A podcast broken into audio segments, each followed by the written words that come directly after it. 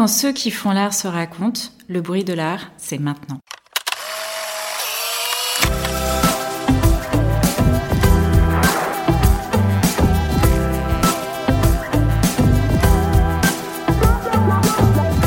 Nous sommes Florian Champagne et Victoria Leboloc-Salama et à l'hôtel de Lille, nous recevons Iris Demouy. C'est une artiste française d'une quarantaine d'années. Après des études de graphisme à Penningen et à l'université d'art et de design d'Helsinki, Iris Demouy partage sa carrière entre l'art et la littérature jeunesse.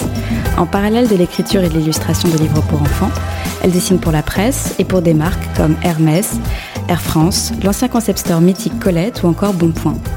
Très inspirée par les mouvements des corps et en recherche perpétuelle de la représentation des émotions, Iris Demouy a également exposé ses dessins et céramiques à l'occasion de plusieurs expositions, comme Petite Conne à la librairie Galerie OFR en 2017.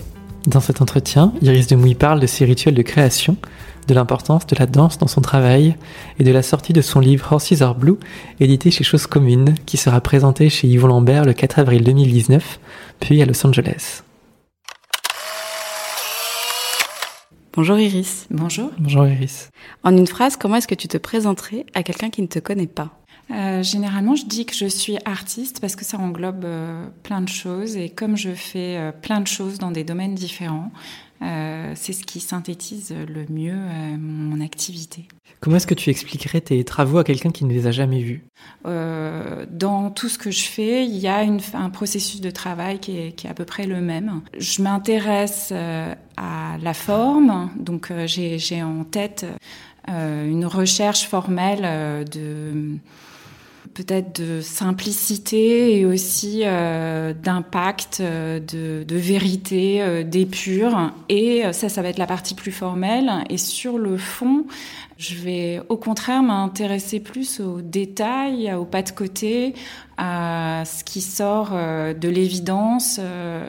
Bizarrement, j'ai une façon formelle inverse de ce que j'ai en tête, puisque je vais peut-être relever des petits détails et je vais les mettre en très gros. Et je, je m'intéresse toujours à l'aspect un peu narratif. C'est pas narratif, c'est plutôt euh, l'idée d'attraper une, une sensation. Voilà. Je n'ai pas de technique de travail. Vraiment, c'est à chaque projet, je remets tout à plat. T'es ouverte à la découverte de nouvelles, euh, ah oui, complètement. de nouvelles aventures, de nouveaux médiums. Ouais, j'aime énormément changer. J'aime bien, par exemple, euh, j'ai fait une résidence euh, d'artiste. J'ai rien emporté en fait. Je suis partie euh, juste avec euh, un Mac portable, c'est tout. Donc j'ai qu'une fois que je suis arrivée sur place, et eh ben j'ai cherché quel quel magasin d'art plastique je, pouvais trouver, quel type de papier. le studio dans lequel j'étais avait des caractéristiques auxquelles je me suis adaptée. Et j'aime beaucoup, j'aime beaucoup ça. Alors il y a une photocopieuse par exemple, donc je m'en suis vachement servie parce qu'évidemment j'ai pas de photocopieuse dans mon atelier. Voilà, je fais feu tout bois. Euh, quand j'aime pas l'endroit, je vais travailler dehors. Je travaille au café. Donc Évidemment, quand je suis au café, bah, je travaille sur des carnets, donc j'agrandis énormément après mes dessins si c'est pour des grands formats. Donc tout est possible et j'adopte cette attitude d'abord parce que j'ai pas envie de, de système, j'ai pas envie de me lasser et en plus ça me met toujours dans la position de la débutante. Et comme euh, vraiment la caractéristique de mon travail, c'est aussi euh, la spontanéité, la voilà, quand je commence à, gagner en, dextérité ou quand je deviens trop habile, j'aime plus mes dessins, j'aime plus mon travail, donc ça m'intéresse pas du tout. Et d'ailleurs, souvent, je suis attirée vers euh, euh, d'autres artistes qui ébauchent, euh, qui sont en apparence maladroits, et donc je recherche toujours cette fraîcheur. Et très très souvent, quand j'ai un travail à faire, je travaille énormément et je reviens toujours, euh, enfin très souvent, dans 90% des cas, c'est le premier dessin que je sélectionne à la fin. Donc je continue toujours à faire énormément de dessins parce que j'ai besoin aussi d'aller explorer, mais très souvent, je reviens au premier dessin qui a cette intention très forte, c'est-à-dire qu'en fait, euh, euh, c'est le premier dessin, donc c'est tout frais, c'est malhabile, et puis et puis, j'ai pas encore euh, trop réfléchi, en fait. Voilà. Euh, Donc c'est cette façon de travailler qui, que j'ai. Et qu'est-ce qui te fait distinguer euh, un croquis d'un dessin fini? Bah rien, en fait, justement. Mes dessins, c'est des croquis, c'est vraiment ça. La plupart des dessins que je fais sont faits en, en l'espace de maximum 10 minutes, quoi. Il y a, y a, jamais, ça dépasse jamais ce temps-là. Pour que tu te rendes compte que le premier est le bon, il faut que tu en fasses plusieurs, non? Euh, je réfléchis en dessinant. Alors donc en fait, euh, parfois euh, la meilleure idée, elle vient un peu plus tard. Donc oui, j'ai besoin de faire de faire tous ces essais, mais je pense qu'ils m'aident pour d'autres travaux après. En fait, c'est une pratique. Il faut tout le temps dessiner en fait. donc je dessine de plein de façons différentes. Je dessine aussi quand j'attends dans dans une salle d'attente. Voilà, je vais dessiner la personne qui est à côté de moi si elle me regarde pas ou si elle est en train de lire. Donc c'est un, un, geste que j'ai tout le temps, mais ou quand je m'ennuie, ça, ça, peut être des dessins euh, systématiques de téléphone ou, ou un dessin d'observation. De, et généralement, euh, quand j'ai un travail à fournir, je, je prends un pas, pas, quelque chose de fin, en fait, quelque chose d'assez euh, épais et dur à maîtriser. Souvent, j'ai des vieux pinceaux dégueulasses et ça va être mes préférés parce que euh, ils me font baver, ils me font déraper, etc. Tout à l'heure, tu, disais que finalement ça te plaisait un peu plus quand tu n'avais pas trop réfléchi aux choses. C'est quelque chose, ça, l'intellectualisation dont tu essayes de t'éloigner dans ton travail? Peut-être ça, ça se rapproche de, de, la façon dont la calligraphie japonaise, c'est-à-dire c'est énormément de maîtrise et en même temps, dans le moment où on pose sa feuille par terre, on prend son pinceau et on est de loin et on fait un geste comme ça, il faut une intention, une liberté. Euh, c'est presque comme de la danse en fait. Donc c'est ça qui est compliqué, c'est une maîtrise et un, lâcher prise en même temps. Mon travail c'est ça, c'est-à-dire à la fois euh, euh, je dois rentrer dans des sujets euh, pour des travaux plus plus encadrés, pour pour d'autres quand je réponds à des commandes. Et puis il y a des moments où c'est je me formule moi-même une commande. Donc ça c'est la partie très rationnelle, très réfléchie. Mais la partie, euh, les, tout ce, quand je passe à l'acte, eh ben, il faut que tout ça soit très clair dans ma tête pour que je puisse me laisser aller et retrouver euh, cette espèce de spontanéité. À la limite, je peux mettre de la musique ou, ou euh, me mettre dans un état, euh, être très fatiguée le soir, ou j'ai besoin d'être dans une bulle quand même où je me laisse aller et où je suis pas en train de réfléchir à ma main qui, qui trace quelque chose ou à une attitude précise euh, ou à ce que ça va faire comme rendu, parce que j'aime bien être surprise par le résultat. J'aime bien, euh, finalement, à la fin, quand je remets euh, tout par terre et que je vais choisir la version la plus proche ou la bonne version, c'est pas celle que auquel je pensais dans un premier temps. Parfois, je me dis tiens là, je suis en train, c'est bien, mais en fait non, finalement, c'est pas celui-là. Ton trait, donc, il est simple, doux et tranchant à la fois. Il est particulièrement reconnaissable. À quel moment est-ce que tu trouves justement cette démarche-là? Comment tu as compris que c'était ta, ta patte en fait? Euh, Bah écoute, j'ai toujours dessiné comme ça en fait. Euh, je me rappelle euh, quand j'étais étudiante, il y avait euh, des sujets, euh, mes copains passaient, ils s'amusaient à compter le nombre d'heures qu'ils avaient passé sur le sur le dessin. Moi, j'étais, j'avais une vague angoisse intérieure en me disant, moi, j'ai passé euh, dix minutes. Euh, le, le, côté euh, passer des heures à, à réaliser un truc m'intéresse pas du tout. En fait, euh, j'aime quand ça va vite et que très rapidement, il y a le résultat. Et, et j'aime beaucoup plus réfléchir à, à des idées qu'à réfléchir à de la technique et à de l'exécution. C'est un truc. Tu as étudié à l'école Penningen à Paris et puis à l'université d'art et de design à Helsinki. Pourquoi est-ce que tu t'es tournée directement vers le graphisme? Euh, Parce que je connaissais pas du tout le monde de l'art. Je, je, pense que j'aurais mieux fait de faire les beaux-arts sûrement. J'ai été très jeune euh, et, je, et je, je connaissais rien. C'est déjà un miracle que j'ai que j'ai fait une école d'art graphique. Euh, rien ne me destinait, euh, ne, dans mon parcours, on m'a jamais montré, euh, on m'a jamais parlé d'école d'art, tout simplement. Et qu'est-ce qui t'a donné l'idée en fait de te lancer dans des études d'art graphique? Enfin, j'avais une amie qui qui est partie faire un bac F12 à Boule et elle m'a invitée aux portes ouvertes euh, quand elle a eu fait son diplôme. Moi, j'étais en, en, sciences, enfin dans un parcours très classique, Et j'ai découvert euh, que cette école, l'école Boulle, en fait, que ça existait, qu'il y avait des écoles d'art.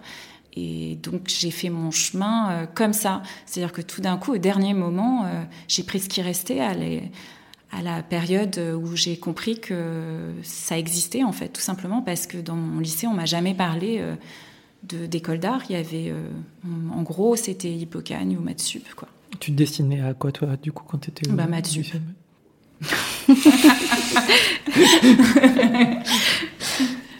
Qu'est-ce qui t'a donné envie d'avoir cette expérience à Helsinki? Alors, bah, une opportunité. Dans mon école, euh, quand on était euh, dans les dix premiers, on pouvait partir euh, dans un échange Erasmus. Et donc, évidemment, j'ai sauté sur l'occasion. Et je ne sais plus pourquoi j'ai choisi Helsinki. Et j'ai très bien fait. J'ai adoré cet échange et c'est vraiment là où tout d'un coup je me suis libérée. Ça correspondait très bien à, la façon dont j'avais envie de travailler en fait, sauf que je l'ai appris ben, à la fin de mes études. Euh, c'est-à-dire que l'école d'Helsinki, c'est une école qui est immense. Hein. C'est une ancienne usine dans laquelle il y a des ateliers, des ateliers de gravure, de sérigraphie, de mode, de textile, etc.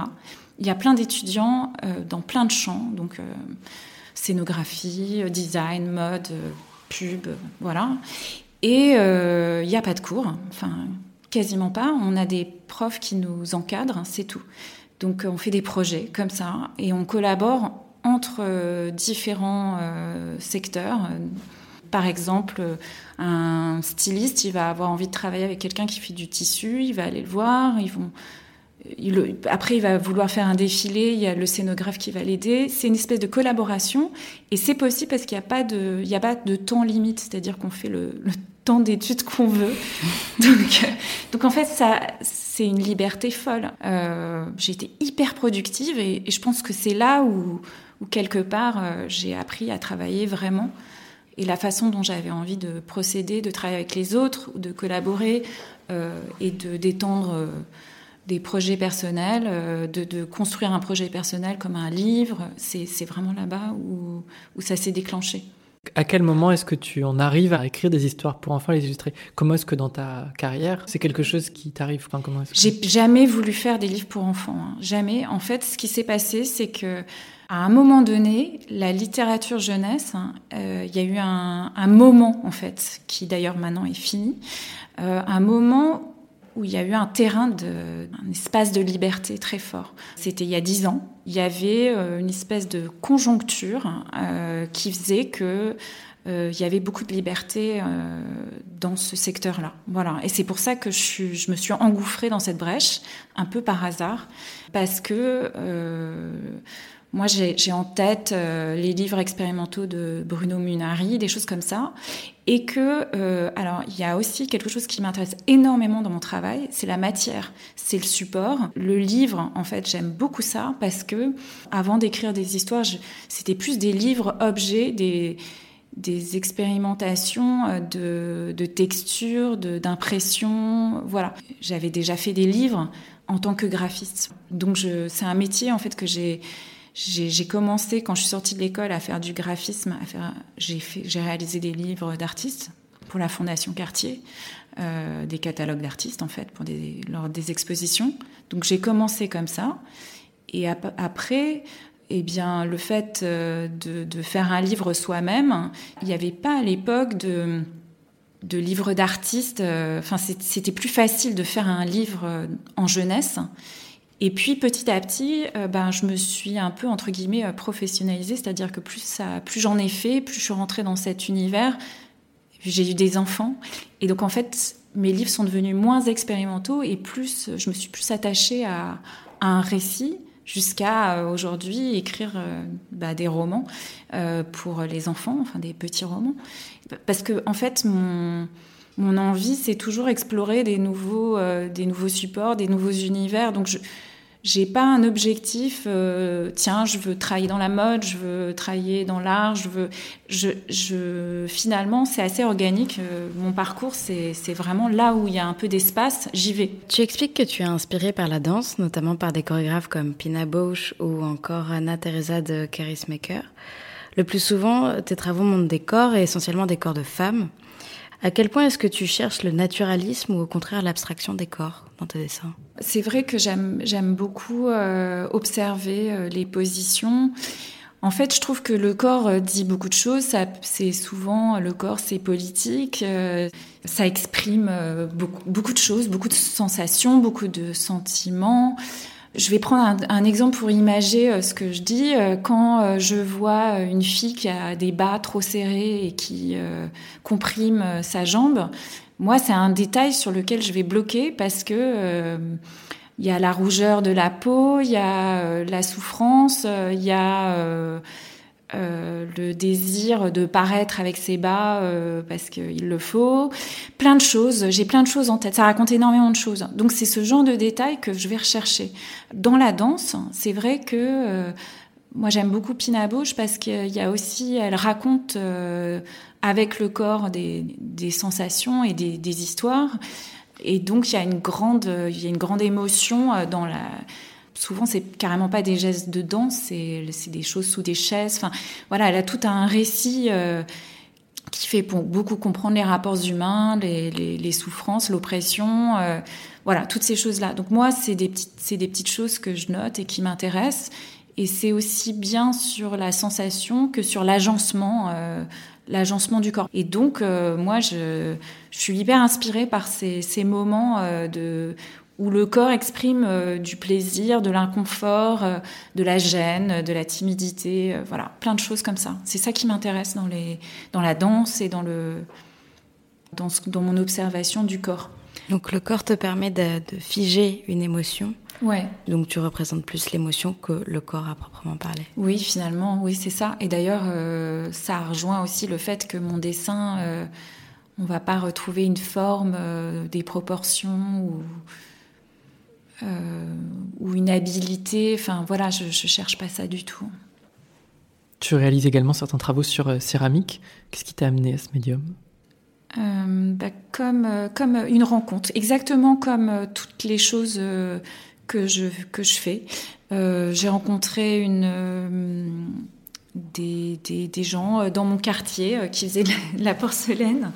On s'est bien entendu et j'ai fait, j'ai fait mes premières céramiques avec eux parce qu'on s'entendait bien, mais tout comme chose commune en fait. C'est un jour, je suis rentrée à la chambre claire, je cherchais un livre de photos, j'ai trouvé cette maison d'édition que je trouvais vraiment très belle. J'ai, demandé euh, au patron de la chambre claire euh, qu'est-ce que c'est que cette maison d'édition, et puis je me suis abonnée à leur Instagram, et puis on s'est rencontrés. Voilà, c'est vraiment, euh, il y a jamais, ça ne se passe jamais différemment que ça en fait. Dans mon travail, c'est très souvent comme ça que je travaille avec les gens. Je travaille avec des gens avec qui je m'entends bien.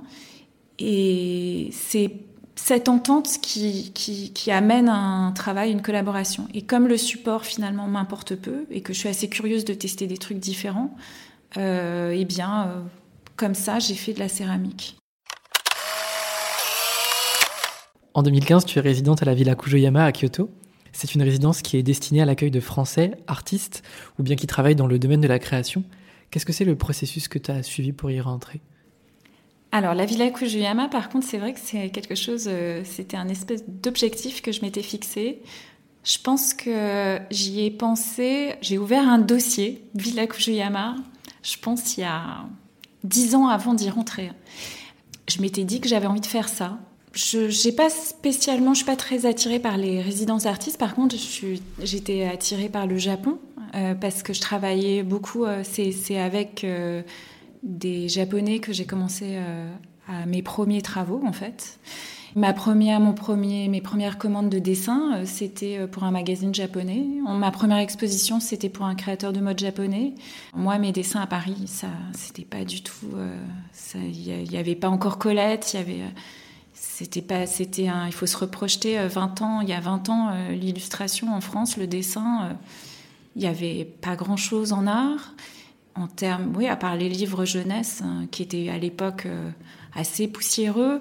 Il y avait l'illustration de mode, mais c'était vraiment une des silhouettes euh, proches du dessin de mode. Il y avait le dessin de presse, enfin, il y avait très peu de choses. Hein. il n'y avait pas l'Internet, donc euh, ça commençait. C'était pas du tout Quand je faisais un dessin pour la presse, fallait le fallait encore euh, qu'il y ait un coursier qui vienne le chercher, etc. Donc c'est il faut se remettre dans cette époque-là. Et donc c'est au Japon où c'est là où, les gens se sont intéressés à moi. C'est grâce aux Japonais finalement que j'ai pu euh, commencer à travailler à Paris. Donc il y a des marques euh, comme Beams, comme Uniqlo qui m'ont fait travailler. Et, c'est quand Colette ça a été assez important parce que cette boutique, elle a, elle a mis en avant pas mal de dessinateurs avec beaucoup de fraîcheur, euh, jamais de contraintes, avec aussi en tête, je pense, je pense que l'équipe de, Colette aime beaucoup le Japon, donc ce dessin un peu euh, un peu enfantin, euh, simple, euh, avait plus de sens pour eux que euh, les gens à Paris, que les agences de publicité ou que la presse qui vraiment, euh, pour le coup, mon dessin à moi, ça leur parlait pas du tout. Quand moi j'ai commencé, c'était la photo et puis c'était c'était les années 2000, donc il y avait une espèce d'esthétique futuriste qui correspondait pas du tout euh, à ce que je faisais. C'était l'ordinateur, le dessin à l'ordinateur. C'était vraiment ça, le vecteur. Euh, enfin, tous les gens qui travaillaient, ils faisaient du dessin euh, à l'ordinateur. Aujourd'hui, on les voit plus du tout, mais c'était vraiment le truc important de l'époque. Voilà, moi je suis arrivée dans cette période-là qui me correspondait pas parfaitement bien. Donc au Japon, au contraire, euh, la peinture, le trait, euh, c'est tout à fait naturel. Le voyage aussi au Japon, c'était moins facile qu'aujourd'hui. Aujourd'hui, c'est très facile d'aller voyager au Japon. Avant, aller au Japon, c'était quand même euh, beaucoup plus difficile. Il n'y avait rien de traduit. Donc, c'était des destinations un peu. Qui faisaient rêver parce que assez inaccessibles. Et donc, euh, j'ai ouvert ce dossier Villa Fujiyama. Après, euh, pour des raisons euh, personnelles, c'était moins simple de quitter Paris. Et, et quand j'ai vu que je pouvais à nouveau me libérer, eh bien, j'ai juste regardé sur Internet et puis j'ai rempli le dossier, c'est tout. voilà, très simplement. J'avais fait déjà de nombreux voyages aussi là-bas. Donc, j'avais beaucoup de liens avec le Japon et ça avait vachement de sens pour moi d'y retourner, de passer du temps en fait. Est-ce que tu cherchais quelque chose de particulier en allant dans cette résidence? Quand ça fait 15 ans qu'on travaille, en fait, euh, c'est très agréable d'avoir une période, euh, presque un an, en dehors euh, de, du, monde du travail. Moi, c'est vraiment ça que, que ça m'a apporté et que j'ai recherché. C'est pour ça que j'ai relancé ce dossier. C'est cette idée que tout d'un coup, on retrouve vraiment euh, du temps. Voilà, je suis partie sans rien, j'ai rien pris. C'était euh, une solitude euh, énorme. voilà, on est très seul. Enfin, moi, j'étais dans une ville que je connaissais très mal, et on, bah, on a du temps pour réfléchir à son travail, sa façon de travailler. C'est, c'est ce qu'on a déjà fait, et ça, je pense que c'est un cadeau à l'âge que j'avais quand on a sa vie, sa vie de famille, enfin ses amis, euh, sa vie professionnelle intense, de pouvoir faire une pause, c'est un vrai cadeau. Quoi. Je pense que il y a peu de gens qui ont cette possibilité-là de, prendre, euh, de prendre un moment à cette période de la vie euh, sans, rien. Voilà. Et ça, c'est très enrichissant. En fait, on peut se, un peu se reformater, quoi. En avril 2019, sortira chez Chose Commune ton premier livre d'art, en quelque sorte, Horses Are Blue. Qu'est-ce qui t'a donné envie de concevoir ce livre?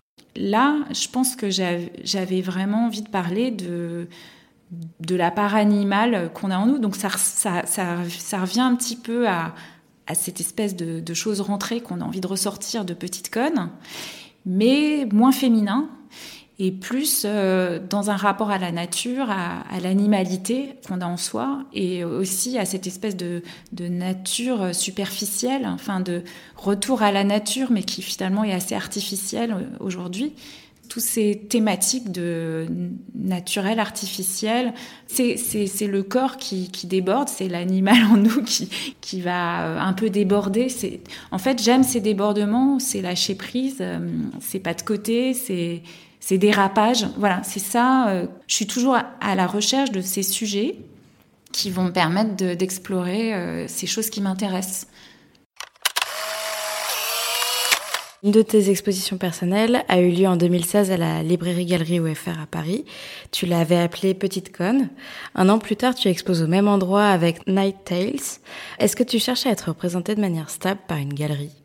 Ce, qui me, motive aujourd'hui, ça serait plus trouver une autre façon de faire des expositions que trouver une galerie parce que euh, j'ai l'impression que ça sera peut-être euh, une galerie qui me trouvera. Donc ça se passe plus dans ce, sens-là. Et que finalement, je suis pas sûre que ça soit euh, un objectif très, sain, en fait, de chercher. je préfère chercher ce que j'ai à faire. Enfin, dépenser mon énergie à, réfléchir à ce que je dois créer plutôt que trouver le cadre dans lequel éventuellement je ferai quelque chose. Voilà. Donc pour l'instant, je pense plus à travailler qu'à trouver une galerie. Après, évidemment, je pense que tout artiste a, a envie d'avoir une galerie. Mais je pense qu'aujourd'hui, dans la période dans laquelle on est, il y a plein de façons de montrer son travail, il y a plein de façons de le vendre et de vivre. moi, je vis vraiment de mon travail. Donc, euh, j'ai pas de galerie. Tu dessines et écris des livres pour enfants par ailleurs, dans le cadre de collaboration, tu crées des dessins pour des tote bags, des coussins, des petites boîtes de crème ou encore des cartes postales. Ça, c'est une position qui te permet d'être détaché du marché de l'art. Qu'est-ce que c'est, toi, ton rapport avec ce marché de l'art? Euh, J'aimerais bien en faire partie. Je j'aimerais pas euh, faire quoi que ce soit euh, qui, qui, me contraigne pour en faire partie. Donc je, voilà, j'y réfléchis, comme je disais tout à l'heure, je réfléchis pas comme ça en fait. Je réfléchis plus à. J'ai pas de stratégie en fait euh, sur sur ce plan-là parce que je, je les trouve pas intéressantes et, et pas constructives artistiquement en fait. Je fais des choses. Il y a des gens qui vont pas apprécier ma façon de m'éparpiller. Il y en a d'autres qui vont l'apprécier. Euh, ça m'intéresse pas de travailler avec des gens avec qui je m'entends pas de toute façon, donc euh, ou qui comprennent pas mon travail ou qui n'en voient qu'une partie. Donc les choses se font vraiment naturellement. Tout part toujours de ma production, en fait, du fait de produire. C'est-à-dire que si euh, des marques s'intéressent à moi, c'est parce que je fais des projets personnels. Euh, je peux faire des projets personnels parce que je gagne ma vie grâce aux marques. Euh, souvent, quand je travaille avec des marques, ça me donne plein d'idées et je rencontre des gens intéressants. Et, et, puis, ça me donne une indépendance. Je suis jamais obligée, par exemple, si j'étais que auteur jeunesse, je serais obligée de faire euh, 5, 6 livres par an. Or, je n'en fais euh, en règle générale que un, voire deux euh, par an, parce que il y a des contraintes économiques, etc. Moi, je, suis tellement éparpillée que je ne, je n'ai pas euh, je suis pas éparpillée, je suis diversifiée, euh, que j'ai pas de, j'ai pas de personne en fait. Euh, je ne dépends de personne en fait. Je dépends d'aucun, euh, d'aucun univers. Si à un moment donné euh, j'en ai marre de faire telle chose, juste j'arrête de le faire et je me concentre sur autre chose. Donc voilà, je suis ouverte, je serais très heureuse si j'avais des nouvelles opportunités, et, mais pas, je, je cherche pas forcément à, les provoquer. Par contre, euh, quand je vois quelqu'un qui fait quelque chose d'intéressant, j'ai aucune euh, inhibition à aller le voir et à lui essayer de le rencontrer. Et c'est très souvent comme ça que naissent les projets. Donc je, suis plus moteur que euh, que euh, qu'en attente de, de projets ou de ou qu'en stratégie de, carrière, en fait. Voilà. Tu parles beaucoup du fait que tu, tu apprécies de travailler avec des gens que tu rencontres. Pour toi, à quel point est-ce que ça c'est constitutif du monde de la création aujourd'hui? Est-ce que c'est important de s'entourer de connaissances pour travailler? Est-ce que tu penses que ça t'est propre? Ou est-ce que tu penses que c'est peut-être euh, aujourd'hui comme ça que les choses se font. Là pareil, c'est, je pense que tout est possible. Hein. Je pense qu'il y a des gens qui travaillent tout seuls, euh, isolés et qui font des choses. Euh, enfin, il y a des artistes qui qui font des choses euh, totalement en autarcie et dont le travail m'intéresse énormément. Je pense que chaque artiste a son processus de travail. Moi, j'aime bien avoir des périodes où je, je suis vraiment isolée et j'aime bien aussi, euh, c'est là, c'est pareil, je suis très, euh, j'aime, j'aime euh, avoir tout quoi. C'est-à-dire que il y a des échanges avec d'autres artistes qui pour moi sont sont très forts, mais ça peut être aussi sans les rencontrer. Ça peut être en écoutant une interview ou en allant voir leur travail. Pour moi, c'est un dialogue. J'ai un dialogue permanent avec les artistes, même même ceux que je connais pas en fait par les livres, par euh, moi, je suis vraiment aussi euh, totalement euh, immergée dans, dans le monde littéraire, en fait. Je lis énormément. Donc, j'ai jamais la sensation d'être isolée en termes de, de, communication entre artistes. Même, évidemment, il y a des artistes que je rencontre et avec qui j'échange. Mais dans le travail, finalement, c'est moi l'artiste et je collabore avec d'autres gens voilà, les gens qui sont autour de moi sont pas forcément des artistes. Après, j'ai des amis artistes et je rencontre des artistes par ma, mon intérêt pour l'art ou pour les arts. Et c'est un dialogue que j'ai euh, euh, toute seule avec d'autres gens par, euh, par, par, par, la lecture, par l'écoute ou par le regard. Voilà, tout simplement. dans cette époque-là, ce qui est génial, c'est qu'on peut vraiment encore plus déterminer la façon euh, dont on va travailler, si on va être seul ou pas, si on va collaborer avec des gens ou pas, euh, si effectivement on va être dans une galerie ou pas, si on va jouer le jeu ou pas. Il y a tellement de possibilités. c'est une, période assez où, les contraintes, c'est nous-mêmes qui nous les mettons. Donc on, peut, gagner en liberté Enfin, on peut être très libre dans cette période. Dans ta carrière professionnelle, quelle est la critique qui t'a le plus touchée? Euh, Toutes les critiques me touchent, mais euh, j'y prête pas attention. Enfin, même quand elles sont positives? Ouais, ça me, ça me. Je suis gênée quand elles sont positives. Quand elles sont négatives, je suis blessée. Mais en aucun cas, ça ne me fait changer. T'arrives quand même à les lire, les prendre en compte, sans changer?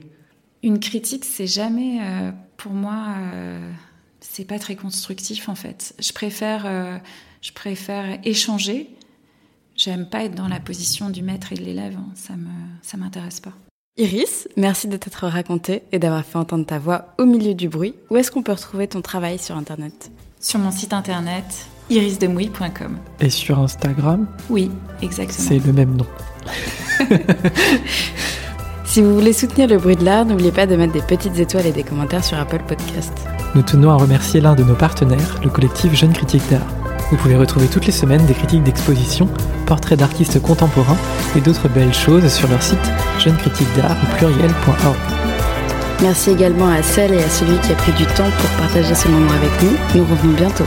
D'ici là, pour ne rien rater, retrouvez l'actualité du bruit de l'art sur Instagram et Facebook et sur notre site lebruitdelart.fr.